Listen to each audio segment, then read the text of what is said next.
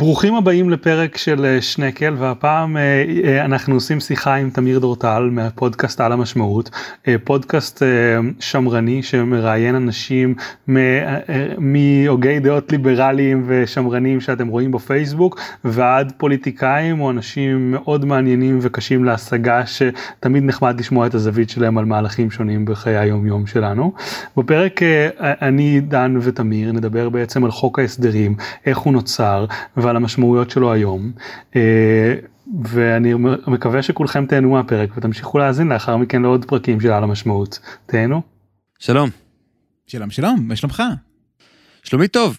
כיף להיות פה. בכיף. אז היום רציתי שנדבר על הסדרה שעשיתם בפודקאסט שלכם בשנקל, על חוק ההסדרים, והייתי שמח אם נוכל לנסות להבין בעצם מאיפה חוק ההסדרים הזה מגיע בעצם איזושהי קבוצת חקיקה אדירת ממדים שמגיעה לחברי הכנסת אה, כמה שעות לפני ההצבעה עד כדי כך אה, אדירה שאין להם אפשרות בכלל אה, לעבור בעיניים על כל הסעיפים שלא לדבר על לחקור, לנסות להבין, לנסות להציע תיקוני חקיקה ומאיפה הדבר הזה הגיע אלינו. אז אני חושב שכדי לדון בחוק ההסדרים צריך להתחיל לדון ברגע בחוק התקציב. בעצם הממשלה חייבת להעביר כל שנה חוק תקציב בכנסת על מנת להמשיך בכהונתה כממשלה. לדעתי אם לא עובר חוק התקציב הזה הממשלה פשוט נופלת. אז תוך כמה חודשים הממשלה נופלת והממשלה האחרונה הייתה דוגמה אה, מאוד uh, מוחשית לדבר הזה. אם כי הממשלה האחרונה קצת מתחה גם את האירוע הזה כשהיא העבירה חוק שמאפשר לדחות את התקציב מאוד מאוד משמעותית uh, מבלי ליפול ובעצם תכננה להעביר עכשיו אנחנו במרץ 2021 היא תכננה להעביר את התקציב שמונה. ימים לפני תום שנת 2020 לשנת 2020. עכשיו זה יכול להישמע ציני ומצחיק מהצד, אוקיי זה, זה ציני ומצחיק איך שלא תחשוב על זה, אבל יש כאן גם משהו מאוד משמעותי.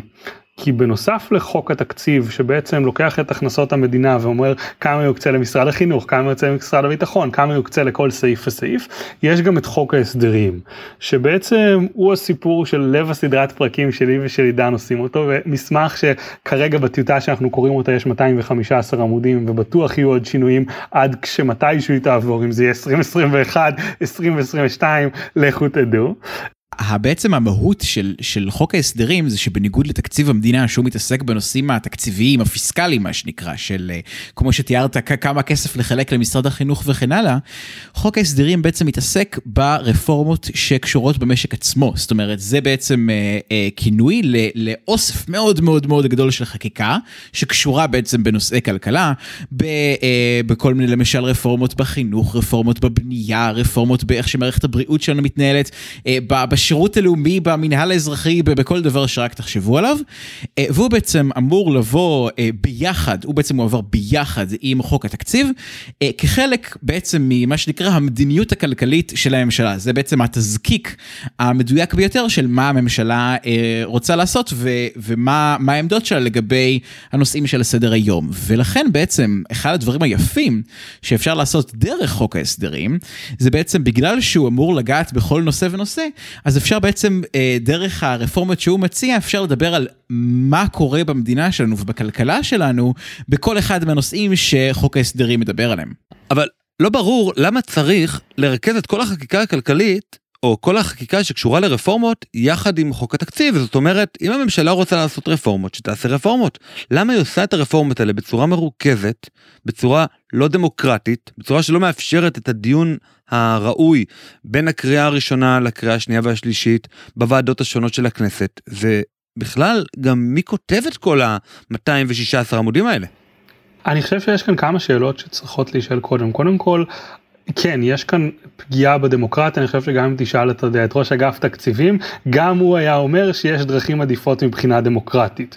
אבל זה לא אומר שזה הערך היחיד שצריך להיות לכל דבר שאנחנו עושים ואני חושב שיש כאן מעין משחק בתורת המשחקים. אם אתה דוחה את כל הרפורמות לרגע האחרון שם אותם עם חוק התקציב ואז אומר לח"כים בקואליציה שמעו זה או זה או שתהיו מובטלים. זה מאוד עוזר להעביר דברים בגדול ממש. יש כאן כמה מורכבויות שלא ירדתי אליהם אבל אבל זה כן חלק מהסיפור. ושנייה אם למסגר רק אה, בדרך קטנה את מה שעידן אמר קודם, הייתי אומר שממש בגדול חוק התקציב זה מדבר על חלוקת העוגה וחוק ההסדרים מנסה להגדיל את העוגה, בין אם זה במקורות הכנסה של המדינה ישירות או בין אם זה ברווחה של הפרטים שלנו אה, במדינת ישראל. אני חושב שגם צריך uh, לתת לדבר הזה טיפה קונטקסט היסטורי, כן? כי בעצם יש סיבה שבישראל יש את, את השיטה הזאת ובהרבה מדינות מערביות אין אותה. ומה שקרה זה שבעצם היינו ב-1985, היה בעצם משבר כלכלי מטורף במדינת ישראל, uh, היפר אינפלציה, הממשלה לא הצליחה להעביר תקציבים, נכנסנו לחובות שהלכו ונערמו. אמ, ובעצם אה, חלק מהבעיה הייתה שהיה מאוד מאוד מאוד קשה להעביר רפורמות הכרחיות לחלוטין להתאוששות המשק הישראלי, כי על כל רפורמה בנפרד הייתה איזושהי קבוצת לחץ שנפגעה ממנה. והייתה יכולה בעצם לסכל את הדבר הזה, גם אם בסופו של דבר העברה של כל הרפורמות האלה ביחד, הם בבירור בבירור יועילו לאזרחי ישראל, כולל אגב כל אותן קבוצות לחץ. זאת אומרת, כולם יחיו יותר טוב, אבל כל קבוצה רצתה שדווקא את החוק שפוגע בה לא יעבירו. אז בעצם הפתרון של זה היה להעביר את כל תוכנית העיצוב הכלכלית של 1985, שהייתה בעצם סדרת רפורמות מאוד מאוד גדולה, שכללה בעצם את המעבר המשמעותי, המעבר המשמעותי ביותר שהיה לנו, מכלכלה מתוכננת לכלכלה של כאילו של פחות או יותר שוק חופשי. אה, ובעצם את כל הרפורמות שנדרשו לצורך כך דחסו ל, ל, לחוק אחד כדי שחברי הכנסת אה, אה, ייאלצו להצביע על הכל כ, כחבילה אחת ובעצם לא יוכלו להפיל סעיפים ספציפיים לטובת קבוצת לחץ כזו או אחרת. התוצאה של הדבר הזה הייתה טובה, כן? יצאנו מהמשבר, המשק התאושש, אנחנו היום נמצאים במצב כלכלי הרבה הרבה יותר טוב מאשר היינו חושב שדוגמה טובה אבל למה שאתה אומר 18 שנים קדימה נתניהו דיבר על זה שהוא עשה 40 רפורמות שכל אחת מהן תשבית את המשק ב2003 כשהיה לנו משבר נוסף אם הוא יעשה אותן בנפרד אז הוא אמר אני עושה אותן בבת אחת מקסימום ישבתו לי על כולן אבל אני לא אעשה כאן 40 שביתות אלא שביתה אחת ארוכה. נכון אז במובן הזה ההיגיון המנחה שהנחה את אה, חוק ההסדרים מלכתחילה עדיין ממשיך להיות תקף. אתם בעצם מתארים כאן בעיה כללית בדמוקרטיה ושילוב של דמוקרטיה ומדינה גדולה או דמוקרטיה וכלכלה. בעצם כל קבוצת לחץ בנפרד יש לה אינטרס מאוד חזק לבוא ולהפעיל לחץ אפקטיבי דרך אגב, או לידי התפקדות או לידי לחץ ציבורי, קמפיינים כאלה ואחרים, כולנו זוכרים את אה, ויקי קנפו אז מ-2003, על חברי הכנסת שלנו, על מנת לבוא ולגרום לחברי הכנסת להצביע עבור האינטרס של הקבוצת לחץ הקטנה, ולא עבור האינטרס של הציבור הרחב. הציבור הרחב יש לו בכלל את הבעיה הזה שהוא אין לו אינטרס להיות מיודע פוליטית. זאת אומרת, אה, אף אחד מאיתנו לא מכיר את כל הצעות החוק, אתם אה, שני אנשים מאוד, ח... סיכוי. מאוד חריגים, ואתם עוברים רק על הזיקוק של הזיקוק של חוק ההסדרים, וגם זה לוקח לכם אה, כמה, עשרה פרקים אתם תעשו על זה, או אפילו יותר, אני לא יודע. יש בעיה כללית בדמוקרטיה שלאזרח הקטן אין שום אינטרס להיות מיודע, ומכיוון ואין לו שום אינטרס להיות מיודע, אין לו גם שום אינטרס להפעיל לחץ אפקטיבי על חברי הכנסת, ואז חקיקה שבסופו של דבר עוברת היא חקיקה שמיטיבה עם איזושהי קבוצת לחץ. סתם ניקח לדוגמה את החקלאים, אפשר לקחת לדוגמה את אה, חברת M3 עם האפודים הזוהרים, שהכניסה את זה כחובה ללבוש את הדבר הזה באופן אה, מנדטורי, כי נשאר להם איזה מלאי מאוד גדול, ואיזה תקן, דווקא התקן האירופאי שאותו M3 מייצרת וכו' וכו'. ואלה הסיפורים הקלאסיים. אני חושב אגב שהדרך הכי הכי טובה להמחיש את העניין הזה, זה למשל מה היה קורה אם היו אה, מחוקקים חוק שלוקח שקל אחד בשנה מכל אזרח במדינת ישראל. האם, אה, האם מישהו uh, מהמאזינים היה יוצא להפגנה כדי, כדי לבטל את החוק הזה שלוקח ממנו שקל אחד בשנה? אני בספק. אבל מצד שני, אם, תשעה מיליון שקלים בשנה היו מרוכזים בידי אדם אחד או קבוצת אנשים, הם היו משנים את כל החיים שלהם רק כדי... el לדאוג שהדבר הזה ימשיך להתקיים וכדי להצדיק אותו ולעשות לוביזם וכל מה שצריך לעשות ולהקים מכוני מחקר שהרי יגידו זה הדבר הנכון אה, רק כדי שדבר הזה ימשיך לקרות. אמ, ובעצם אה, זה זה משהו שנקרא אה, זה בעצם בעיה שנקראת אה, בורות רציונלית בתוך תיאוריית הבחירה הציבורית וחלק בעצם מהמנגנונים האלה שהם פחות דמוקרטיים בין אם זה במשרד האוצר ובין אם במדינות קצת יותר מוצלחות אז חוקה מסודרת זה בעצם הדברים שהם מנסות לא לא יודע אם למנוע אבל אבל לפחות להתגבר עליהם חלקית כדי שהניהול של המדינה ימשיך להיות תקין גם עם. מערכת תמריצים הספציפית של הדמוקרטיה היא לא תמיד האופטימלית. הדוגמה שלך יכולה להישמע מנותקת אבל לשנינו יש כרטיס סטודנט בארנק שמעיד על זה שעבר חוק לפני כמה שנים שדורש מכל אחד מאיתנו להעביר עשרה שקלים כל שנה להתאחדות הסטודנטים הארצית. גוף שאותי לא מקדם במיוחד ולמען האמת עושה מחאות חברתיות בכיוונים שאני לא מסכים אליהם הפוכים מהכיוון שאני רוצה. זה לא אומר שאין שם אנשים טובים זה לא אומר שהם לא רוצים שיהיה לנו טוב במדינה אבל למה שאני ועידן נצטרך לממן גוף שמוחה כנגד האינטרסים שלנו בכפייה בעשרה שקלים לשנה אבל זה עבר כי מעט מאוד אנשים הלכו לוועדה כדי למחות נגד עשרה שקלים כי רובם אפילו לא ידעו שהחוק שם למשל חברנו קיש שנחשב חבר כנסת ליברל עזר להעביר את זה ורק בדיעבד הבין את ההשלכות. כן אז בעצם יש, אנחנו כאן נתקלים בשני uh, טובין שהחברה הישראלית מאמינה בהם אחד זה חופש והשני זה דמוקרטיה ובעצם הדמוקרטיה היא הרבה פעמים איזושהי דרך לסחוט כספים מהאזרח הפשוט בשם איזושהי קבוצת לחץ אבל בהקשר הזה הייתי שמח לשאול איך באמת הגיע חוק ההסדרים? זאת אומרת, אתה מדבר על איזשהו משבר גדול ב-85. איך המשבר הזה בכלל התרחש דווקא בזמן אה, ממשלת אה, אחדות? למה הוא לא קרה קודם, עוד כשמפא"י שלטה בכל השוק? כלומר, איך זה שהמשבר הזה אה, הגיע בשלב כל כך מאוחר? היו משברים כלכליים בזמן שלטון מפא"י, זה פשוט כאילו, הפתרון שבדרך כלל מצאו לזה היה או בעצם אה, אה, לגבות, אה, או בעצם, היה בדרך כלל כאילו להביא כסף חיצוני, בין אם זה השילומים מגרמניה, בין אם זה תרומות מחו"ל, אה, בין אם זה לעשות דאבל אה, דאון ורק להרחיב את השליטה הממשלתית, אה, וגם, אתה יודע, גם היו תקופות, למשל בסוף תקופת הצנע, אז כן, אז, אז נאלצו לפרק כל מיני דברים, אבל אני חושב שמה שקרה בעצם בתקופת מפא"י, נגיד ב... ב הרפורמות הכלכליות שהם כן העבירו, זה שהשליטה שלהם הייתה כל כך חזקה, כאילו במוסדות, השליטה שלהם במוסדות המדינה הייתה כל כך חזקה, שאם ראשי מפא"י רצו שמשהו יקרה, זה פשוט קרה. ומה שקרה ב-1985 זה שכבר נהיינו דמוקרטיה אמיתית יותר, ונהיינו דמוקרטיה תחרותית יותר, אם אפשר לקרוא לזה ככה. ולכן בעצם הדינמיקה הזאת שמוכרת לנו היום של קבוצות לחץ, שכל אחת מנסה לגרור את, ה, אה, את המפה הפוליטית לכיוון שלה, אה, היא התבטאה בצורה הרבה יותר ניכרת אז. לא רק זה, גם בעצם הייתה עלייה מטורפת בהוצאה הציבורית אה, בשנות ה-70 ושנות ה-80. זה קרה גם בגלל מלחמת יום כיפור. הסיפור והחובות שגררה, אבל גם בעצם אה, כתוצאה מאיזשהו ניסיון של הממשלה קצת להחזיק את החבל משני קצותיו, זאת אומרת, גם לנסות להוציא הרבה מאוד כסף לטובת כל מיני מטרות חברתיות, וגם בעצם אה, לא לגבות אה, מספיק מיסים כדי לממן את זה, כי בעצם הממשלות חששו, ובצדק, שאם הם יעלו מיסים, אז בעצם אנשים עלולים להצביע למפלגה המתחרה, כן, בין אם זה המערך ובין אם זה הליכוד. ובעצם נוצר, נוצרה לנו איזשהו, איזשהו מין דדלוק כזה, שאנחנו הוצאנו כמויות אדירות, אבל לא יכולנו הצלחנו פוליטית, כן, לא, לא טכנית, אה, לגבות מספיק מיסים כדי לכסות את הדבר הזה, ואז בעצם נאלצו אה, לכסות את ההוצאות האלה בצורה הכי פופוליסטית שאפשר, שזה הדפסת כסף, ונו, וכולנו יודעים לאיפה זה מגיע. לא, האמת לא כולנו יודעים לאן זה מגיע. אני חושב שאפשר להגיד שיש סדרה, שהייתה סדרה של משברים כלכליים או דברים ש...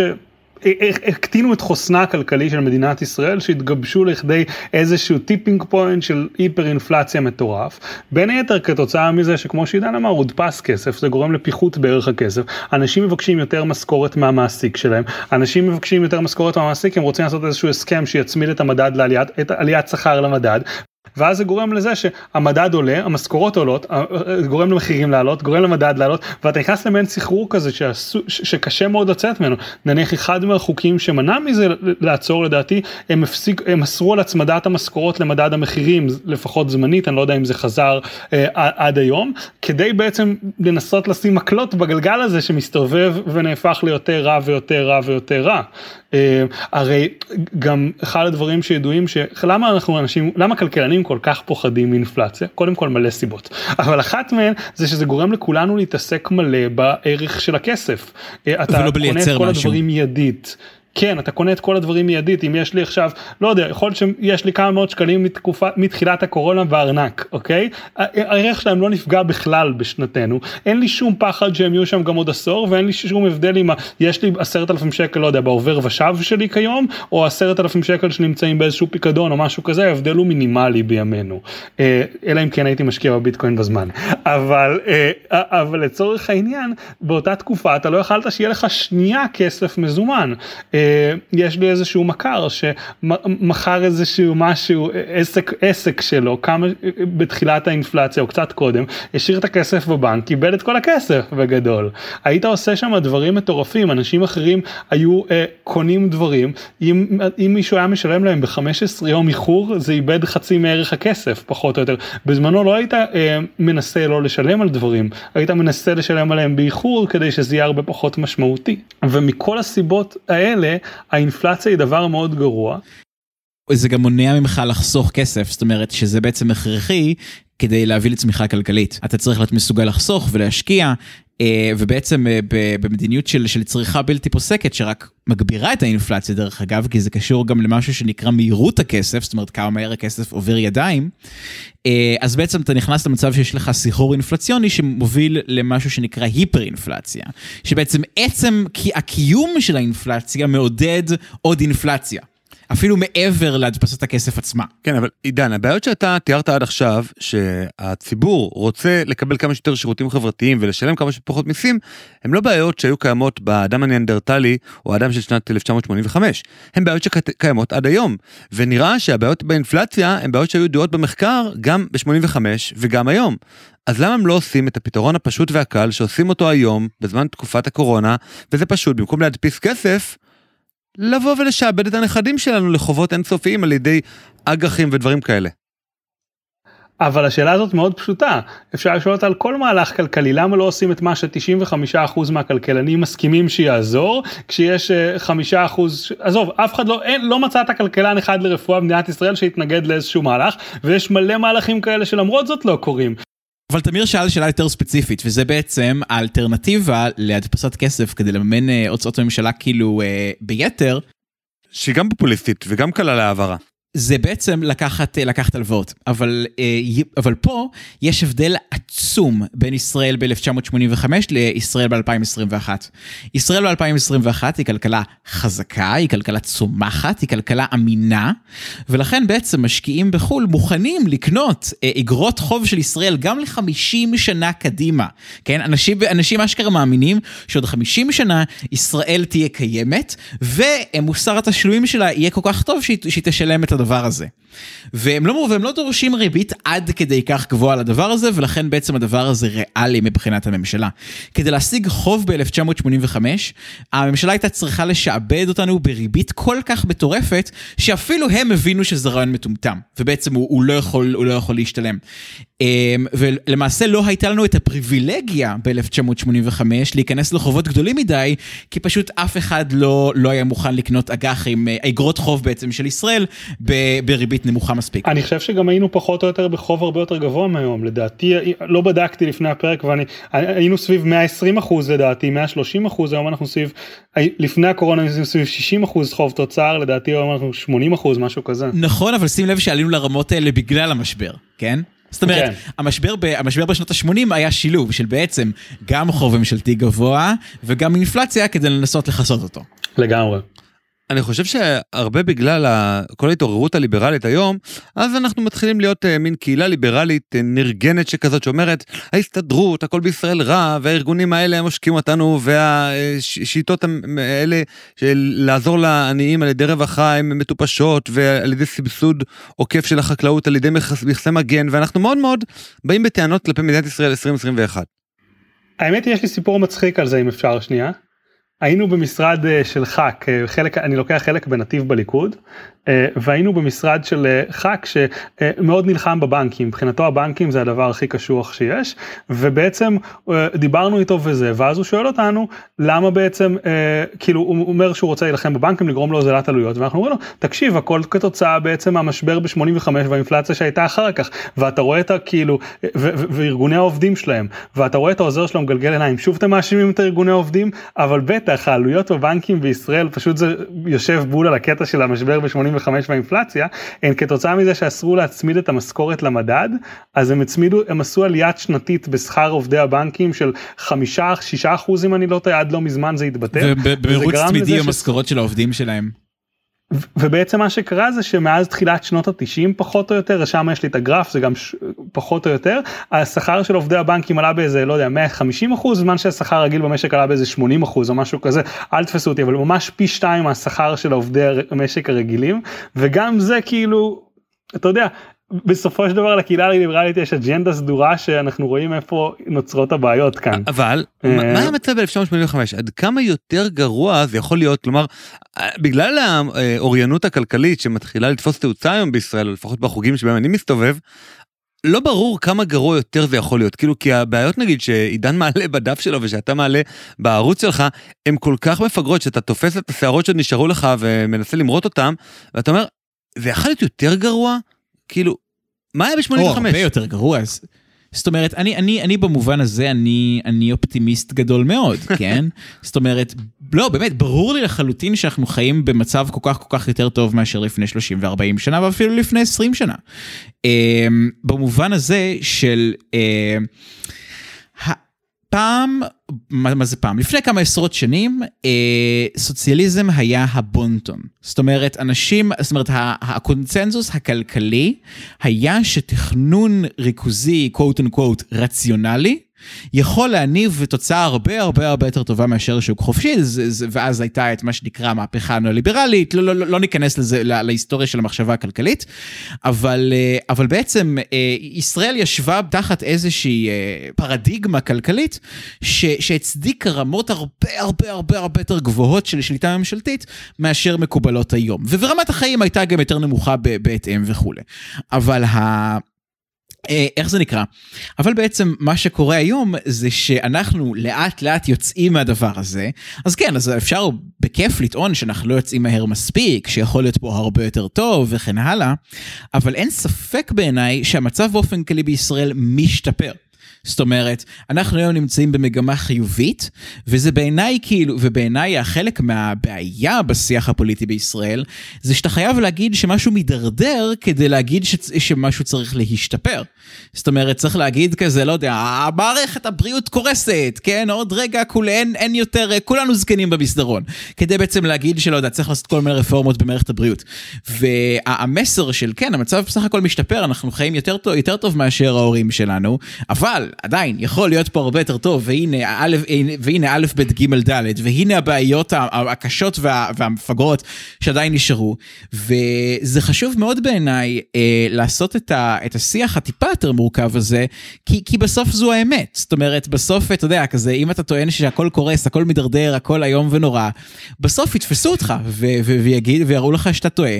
אה, ולכן צריך להיצמד לאמת אה, מלכתחילה. אבל תוכל לומר לנו רגע, איזה רפורמות נעשו בשנת 85 או מה היה המצב העובדתי סתם תיקח כמה תחומים בכלכלה ותנסה להגיד לנו את, את הבעיות האלה כבר פתרנו אנחנו כבר לא מתמודדים איתם ביום יום אנחנו כבר לא סובלים מהם. לגמרי. אז ככה, אמ, בעצם אז אפשר פשוט כאילו להגיד מה עבר בתוכנית העיצוב הכלכלית, שזה דברים כאילו עצומים. אמ, קודם כל, הדבר אחד הדברים הכי מפורסמים זה העצמאות של בנק ישראל. בנק ישראל, ובאופן כללי מדיניות מוניטרית, אה, למרות שזה בעצם, מדיניות מוניטרית היא אחד הנושאים היחידים שבהם אני מעדיף שלטון פקידים בלתי נבחרים, לא דמוקרטיים. על פני שלטון של, של, פוליטיק, של פוליטיקאים נבחרים. והסיבה לזה היא שמערכת התמריצים של פוליטיקאים נבחרים לגבי אה, מדיניות מוניטרית היא שבורה. ממש בבית גוש... מה זה מדיניות מוניטרית? מדיניות מוניטרית היא בעצם המדיניות שקובעת אה, איך הכסף שלנו ייראה. כמה, מה יהיה בעצם גובה ריבית בנק ישראל, שצריך, אה, עזוב להסביר את זה טכנית, אבל זה בעצם קובע בסופו של דבר מה הריבית שהבנקים יכולים להציע לנו. זה בעצם קשור להדפסה של הכסף, ובעצם למי מותר להדפיס כסף ועבור מה. אה, זה קשור בעצם ל... ל איך זה נקרא? לסחר שלנו במטבע חוץ. זאת אומרת, איך אפשר לסחור במטבע חוץ ובאיזה תנאים. וכל הדברים האלה שהם בעצם קשורים ל, ליסוד של ה... ליסוד שהכלכלה נשענת עליו, המון פעמים מאוד מאוד קל לך להשיג רווח קצר טווח לכמה שנים הקרובות על חשבון אה, תועלת אה, ארוכת טווח הרבה הרבה יותר גדולה, ולכן בעצם התמריץ הטבעי של פוליטיקאי, שזה להיבחר מחדש בבחירות הקרובות, אה, זה בעצם... אה, אה, באמת דפוק לגמרי, זה, זה דבר אחד. דבר שני, אה, זה בעצם זה שאנחנו מוציאים רק כמה שאנחנו מכניסים, אנחנו כמובן תמיד בגירעון, אבל הגירעון שלנו למרות שהוא לפעמים מוגזם, במיוחד בתקופת הקורונה, אבל הוא בשליטה. וזאת אומרת אנחנו, אנחנו בעצם משרד האוצר יש לו אה, אה, מגמה ובאופן כללי גם יש טיפה יותר הבנה בציבור לדבר הזה מאשר לפני 30-40 שנה, שיש מחיר לכניסה לחובות ושכניסה לחובות היא לא, היא לא חינמית, וזה דבר אה, גדול אחר שקרה. עוד דבר זה שהיום ההסתדרות היא לא המעסיק הכי גדול במשק והיא לא שולטת על אה, רוב הייצור הכלכלי במדינת ישראל. ועוד עוד דבר מהותי זה שהיום יש לנו סחר חופשי במטבע חוץ. בשנות ה-80 אימא שלי מספרת שהיא נסעה לדרום תל אביב והלכה לאיפה שקונים היום סמים כדי לקנות דולרים. כן? בשביל הטיסה שלה לחו"ל. והיא קנתה אותם בשוק השחור, כי אי אפשר היה פשוט לגשת לחלפן הכספים הקרוב למקום מגוריך, כי בעצם היה פיקוח מחירים על מטבע החוץ, וזה יצר פערים בין היבוא לייצוא, ועזבו, זה, איום ונורא, וזה יצר המון המון עיוותים בכלכלה, והדבר הזה כבר לא קיים. אמ, יש למשל, היום הממשלה כמעט שלא מתיימרת להיות גוף יצרני, היא כמעט שלא מתיימרת להחליף את היצרנים הפרטיים, אלא, אתה יודע, במקרה הכי הכי גרוע, לסבסד אותם. להגן עליהם, לעשות כל מיני דברים, אבל הממשלה לא אומרת, hmm, בוא נייצר בגדים עכשיו. שזה פשוט דבר שכאילו אנשים חשבו אותו ברצינות אז, והיום הוא, הוא unheard of. אמ, ואני חושב שאלה בעצם הדברים העיקריים שהשתנו, המהותיים העיקריים שהשתנו ב-30-40 שנה האחרונות, אמ, וזה דברים שהיום אה, אה, קל לנו לקחת אותם כברורים מאליהם, אבל, אה, אבל קיבלנו אותם בירושה אה, בזכות בעצם מאבקים, אה, אה, מאבקים ליברליים, אה, בעצם כאילו בדור הקודם לנו.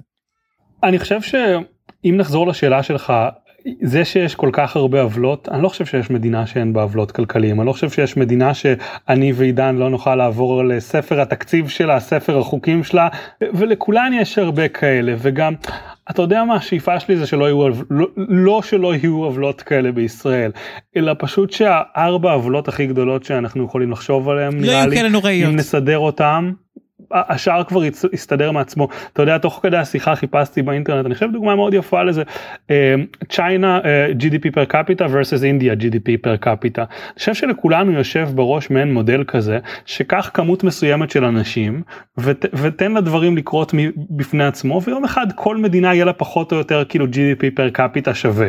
וזה כאילו מודל מקסים ומאוד מאוד נחמד. ולפחות או יותר קח את כמות התושבים של סין ושל הודו ופחות או יותר הם שווים ולהודו יש יתרון מאוד מאוד משמעותי של השפה האנגלית שמאפשרת סחר מאוד טוב מול העולם וכדומה ועם זאת אתה רואה שבזכות מדיניות כלכלית שונה עד שנות התשעים הייתה צמיחה הרבה יותר משמעותית בהודו בהשוואה לסין ועם זאת החל משנות התשעים אתה רואה שסין עוקפת אה, בצמיחה את הודו מאוד משמעותית וזה נובע ממדיניות כלכלית יותר טובה אל מול פחות טובה. בעיקר פתיחה לסחר עם המערב זה הדבר הגדול שקרה. יש כאן גם עוד דברים אתה יודע כמות שוחד בלאגנים דברים כאלה וכדומה. לא, אה, הם, הם, בשנות ה-90 הם, הם באמת הם פשוט קיבלו החלטה להשתחרר מהקומוניזם הכלכלי ולהמשיך רק עם הקומוניזם ה... ה... איך, איך אני אקרא לזה הסמכותני זאת אומרת השליטה של הממשלה בחיי הפרט. הרפורמות של דן אם אני לא טועה זה נקרא. בגדול ממש אה, לממשלה כן יש השפעה על זה ולכאורה אם יקשיבו אה, לא לי ולעידן אלא לכלכלנים גדולים מאיתנו יהיה אפשר להגיע למצב שה-GDP של ישראל אה, בעצם התוצר לנפש המדד העיקרי פחות או יותר לרווחה שלנו יש כאן עוד הרבה כוכביות אבל בוא בוא נפשט לצורך העניין. אבל, אבל אין מדד טוב יותר אבל... זה הקטע מעצבן. כן אז פחות או יותר אם יעשו את הרפורמות שיקשיבו לכלכלנים אפשר להגיע לזה שנהיה תוך כמו ארצות הברית עוד כמה שנים ולא נצטרך תמיד לעשות כוכבית כזה בניקוי ערבים וחרדים אפשר עם ערבים וחרדים כן, להגיע אני, לשם. אני לא חושב שאתה יודע זה כזה אני אני בחלומי אנחנו אה, מובילים את המערב לא לא נגררים אחריו. אז אם... כן, הרי לא הדברים פשוט הולכים כאן הרי גם באיזשהו מכפלות תחשבו שעשינו צעד שכל שנה עוזר לצמוח בעוד 0.2 אחוז ואז עוד צעד שעוזר כל שנה לצמוח בעוד 0.3 אחוז ואז עוד אחד שעוזר עוד 0.2 זה כלום שבכלום שבכלום אבל זה מצטבר למשהו עצום וגדול בסופו של דבר אחרי שנים כי זה ריבית דריבית דריבית דריבית ואפשר להגיע כאן לטירוף פשוט כמה שאפשר לעשות דברים אבל, טובים. אבל אם אפשר לעשות צעדים פופוליסטיים אמ, שפוגעים רק ב-0.2 אחוז אבל עוזרים לאיזה קבוצת לחץ. זה הרבה יותר נחמד, וזה גם מביא את הצדק החברתי האולטימטיבי בניצוחו של שר האוצר כחלון, שהוביל אותנו בזמן תקופה כלכלית יוצאת דופן, להגדיל את הגירעון שלנו. כאילו בכמה שהיא טובה, כן? כן, אבל, אבל באמת, אה, אולי הדמוקרטיה נכשלה פה בעוד מקום בשנת 1985, והיא שהדמוקרטיה הישראלית, אפילו בממשלת אחדות, אפילו שכל האזרחים הבינו שצריך רפורמות, לא הצליחה מתוכה להצמיח את הרפורמות האלה. מי שבסופו של דבר כופף את ידינו, היה האמריקאים. הלחץ מהמערב, זאת אומרת, הרבה מהימנים אומרים, לא, אנחנו נגד לחץ מבחוץ, תנו לנו להחליט החלטות שטובות לישראל. לא, לא, לא, חברים שלי. ב-1985, הממשל האמריקאי אמרנו אם אתם לא עושים את הרפורמות הכלכליות הנדרשות אנחנו לא ניתן לכם ערבונות להלוואות שאתם צריכים אם לא תקבלו את ההלוואות שאתם צריכים אפילו הלוואות קטנות אתם פשוט תגיעו לחדלות פירעון וזהו זה יהיה הסוף של uh, הלוואות למדינת ישראל כנראה לעשורים הקרובים. היי hey, תמיר להיות רפובליקת בננות יש לזה יתרונות ויש לזה חסרונות מדי פעם אתה גם נהנה מהיתרונות של להיות רפובליקת בננות. אגב אה, אה, ארגנטינה מתוך ההתנגדות שלה להיות רפובליקת בננות התנגדות מוצדקת בהתחשב בהיסטוריה של חלק מהשכנות שלה אז היא הלכה כאילו בצורה מאוד מאוד קיצונית על, על גישה אחרת וסירבו לעשות רפורמות כאילו common sense פשוט כי. כי כי נו זה קרן המטבע או ארה"ב או מישהו אחר שאומר להם מה לעשות. אה, ואפשר לראות את המצב הכלכלי שלהם היום בהתאם. אבל באמת נשאלת השאלה האם אנחנו צריכים להגיע למצב כלכלי מאוד מאוד קשה בשביל שיקרו רפורמות זאת אומרת השיח הכלכלי בישראל התחיל להתעורר ב-2011 במחאה החברתית ואנחנו באמת רואים ככל שיש יותר התעוררות אז לכאורה היינו מצפים לראות את הנבחרי ציבור באים ויותר מקשיבים לקול הליברלי ועושים את הרפורמות הכלכליות הנדרשות שהן תכלס common sense כל מי שקורא את הדברים שאתם כותבים יודע שזה פשוט common sense וזה משכנע על המקום גם בלי יותר מדי השכלה או רצון אה, להיות באיזה מדיניות ליברלית פשוט מבינים שהצעדים שנעשים על ידי הממשלה הם די מטומטמים לרוב. ו... אנחנו לא מצליחים לעשות את זה כי אין משבר, אנחנו לא מצליחים לעשות את זה כי אין אמריקאים שכופים עלינו. מצבנו פשוט טוב מספיק. Hmm, יש משבר עכשיו. Um, קודם כל אני לא לגמרי מסכים. זאת אומרת, אני כן חושב שהיה שינוי uh, בעקבות 2011, ואני חושב שבעצם השינוי הזה הולך וגובר. כי בעצם, אתה יודע, כזה לפני 2011 ליברליזם בישראל היה שלושה אנשים בבית קפה בחיפה, כן? Uh, ו, ואחרי זה בעצם אז כאילו אז, אז התנועה הלכה ו, וגדלה ובעצם ככל שהתנועה הולכת וגדלה אז היום למשל כבר מתחילות מפלגות לפנות לקול הליברלי כן? זאת אומרת אה, זה ממש אני, אני, אני כבר שמעתי כזה המגזר הליברלי שצריך כאילו לפנות אליו כן? כמו ה... לא באמת באמת זה ציטוט אמיתי ששמעתי. אה, כמו שצריך לפנות למגזר החרדי ולמגזר הערבי ו, ו, ולמגזר החקלאי אז יש גם מגזר ליברלי עכשיו. אה, שזה דבר מדהים כן. ואני חושב שגם בזמן שאין משבר אז כן קורים דברים. למשל, אני חושב שאחד ההישגים הכלכליים, אני, אוקיי, ההישג הכלכלי הכי גדול של נתניהו בעשור פלוס שלו בשלטון, עצוב שזה הכי גדול, אבל זה עדיין הישג גדול, זה בעצם ההקמה של מה שנקרא מרכז למדיניות רגולציה. שזה קונספט מדהים שכאילו אני מתעסק בו, אני מתממשק איתם הרבה בעבודה שלי אז אני מבין במה שהם עושים, והרעיון הוא כזה. חלק מהבעיה בר, ברגולציה ממשלתית זה שפקידים צריכים הצדקה לעובדה שהם קיימים וכדי שתהיה הצדקה לעובדה שהם קיימים ולא יפטרו אותם ורק יזכרו עוד אנשים ויעלו להם את השכר ויתנו להם עוד יוקרה ועוד סמכויות וכן הלאה זה בעצם למצוא סיבות שצר, שצריך עוד רגולציה. כי אם לא צריך אז לא צריך אותם. אז בעצם הרעיון הוא בוא ניצור איזשהו מערך של פקידים שהדרך שלהם להצדיק את הקיום של עצמם זה למצוא רגולציה מיותרת ולבטל אותה או לשנות אותה או לשפר אותה או כל דבר אחר. אה, וזה בעצם הרעיון שיושב בבסיס המרכז למדינות רגולציה שהוא אה, גוף שיושב תחת משרד ראש הממשלה והוא בעצם מתחיל להכניס לשירות הציבורי בישראל באמת דברים שכמו שאמרת קודם common sense לחלוטין. דבר, אשכרה ברמת הלשאול מה המטרה של הרגולציה מה האלטרנטיבות מה, מה התועלות מה החסרונות כאילו ועצם העובדה ש... בדיוק, ועצם העובדה שהרגולטורים צריכים עכשיו על פי חוק אה, אה, לשאול את עצמם את השאלות האלה כל פעם שהם כותבים רגולציה חדשה, אשכרה יוצר, אה, אשכרה באמת מונע רגולציות מטומטמות שהיו נכתבות אחרת, ומשפר כאילו דרמטית רגולציות שהיו נכתבות בצורה הרבה יותר גרועה. בוא ניקח דוגמה דווקא שכאילו על סדר היום אני חושב. למשל העניין של שכחת ילדים ברכב. לצורך העניין זה דבר שמפחיד הרבה מאוד הורים. הרבה הורים פוחדים מזה כתוצאה מזה שיש המון כתבות על זה בעיתון. דרך אגב יש הרבה פחות כתבות על ילדים שטובים באמבטיה שאני לא בטוח שזו תופעה יותר קטנה אני חושב שזה די דומה מבחינת המספרים. אבל וכאן עולה השאלה בעצם מה נכון וראוי לעשות. והרבה מאוד שנים חינכו אותנו למדיניות אפס סיכון. כל סיכון אתה מוריד אותו לאפס אבל זה, זה פשוט לא נכון כי המקורות התקציביים שלנו מוגבלים. ואם רוצים למנוע מכל ילד למות לצורך העניין שזה דבר חשוב אבל זה יעלה לנו עשרת אלפים שקל פר ילד למשל אז בעשרת אלפים שקל האלה מה? לא אבל רק מבעיה ספציפית. למנוע למות רק מבעיה ספציפית שיש עוד מאות בעיות שיכולות למות מהם ילדים. כאילו אפשר למות מיריית תואה מהליכה במעבר חצייה מתאונות רכב אחרות שלא קשורות לשכחת הילד ברכב וכל הדברים האלה. זה יוצר עלות עצומה שבסופו של דבר עשרת אלפים שקל לילד כפול 150 אלף ילדים בשנתון. אנחנו מגיעים כבר למיליארד וחצי. אני לא אומר שזה בהכרח העלויות אבל אני כן אומר אמ, שנוצר כאן מצב שבו אנחנו בעצם יכלנו להציל הרבה יותר בני אדם היינו משתמשים בזה בצורה יותר ראויה בכסף. עכשיו בעוד שלך כפרט אם יש לך ילדים תמיר אתה יכול להחליט כל דבר שאתה רוצה לעשות כדי להגן עליהם וזה ראוי. אם אתה חושב שלך שווה להשקיע עשרת אלפים שקל למנגנון שימנע את השכחה שלהם ברכב לך על זה. אבל כממשלה להחליט את זה עבור כולנו זה דבר שצריך להיות הרבה יותר קדוש והרבה יותר אמורים להימנע ממנו. אמ, וזה אגב, ו- ובדיוק בהקשר הזה, אז אם נדבר רגע על, אה, על המחויבות של הממשלה עכשיו אה, לבחון את הרגולציה של עצמה, אז אחד, ה- אחד הדברים שעזרו לי, כן, להסביר בעצם לציבור הרחב, מה בעצם הבעיות הפוטנציאלית ברגולציה הזאת, למה היא כתובה בצורה גרועה, למה בעצם זו השקעה לא נכונה של המשאבים וכולי וכולי וכולי, היה בעצם המסמך שהממשלה הייתה צריכה לכתוב במסגרת בדיוק אות- אותן רפורמות ברגולציה שבוצעו. יצאו. אמ, וכדי בעצם אה, לבחון את, ה, את העלות ואת המחירים של הדבר הזה, ובעזרת המסמכים האלה שהשוו את העלויות והתועלות וכן הלאה, אז אני יכולתי ממש להביא את זה הלאה לציבור, ולפני הרפורמות האלה לא היו לי את הכלים האלה. אז, אז, אה, אז גם אפילו אם לא משכ... אפילו אם, ה, אם הדברים האלה לא משכנעים את הפקידים לעשות אחרת, אז זה נותן יותר אינפורמציה על בסיסה הציבור יכול להחליט בצורה יותר רציונלית. זאת אומרת, זה בעצם מוריד את המחיר של צבירת האינפורמציה מצד. הציבור. אז, אז זו בעצם, כל זה בעצם הייתה, הייתה הדרך המאוד מאוד ארוכה שלי אה, לענות לשאלה שלך שלא.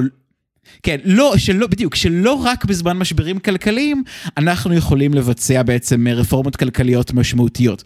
והדבר הזה הוא בעצם יכול לקרות כל יום, כל שעה, אה, אה, לא משנה בעצם מה המצב האובייקטיבי בחוץ, אלא הרבה הרבה יותר משנה מה אנחנו עושים, מה אנחנו משווקים החוצה, מה אנחנו מצליחים לשכנע אנשים וכן הלאה. משברים כלכליים הם זרז, כן? זאת אומרת, היום השירות הציבורי ברמת הדיגיטליזציה שלו התקדם 20 שנה, תוך חודשים חודשים ספורים בגלל משבר הקורונה. ושזה מדהים, כן? זה, זה מטורף וזו דוגמה קלאסית לאיך ש, שמשבר הוא מאיץ תהליכים כאילו מאוד מאוד ניכר, אבל, אבל אני לא חושב שזו הדרך היחידה לגרום לדברים לקרות. ובהקשר הזה אני באמת אמליץ על, הדף של אחד מהחבר'ה שבאמת קשורים לתהליך הזה שנעשה בשנים האחרונות, גיא מור, יש לו דף שנקרא רגולטור ופודקאסט שנקרא רגולטור, בפודקאסט הוא בעצם מקריא פוסטים מתוך הבלוג שלו, אז מי שיותר נוח לו קריאה שיקרא ומי שיותר נוח לו להאזין שיאזין, באמת זה דרך מאוד טובה לנסות להבין איך התהליכים במשרדי ממשלה נקבעים, מהי רגולציה אה, נכונה, מדוע ישראל תקועה בשיטת הרישיונות במקום בשיטה אה, אחרת שאומרת אה, בוא תיתן את הסמכות או את העצמאות לציבור, שהוא יעשה את הדברים בעצמו, יחתום על איזה מסמך, ואם יש תקלה, ישלם עליה במחיר גבוה, במקום לבדוק אותו מראש על כל דבר ודבר בשביל שיקבל איזשהו אה, רישיון, זה סתם אחת הנקודות המרכזיות שהוא כל הזמן אומר.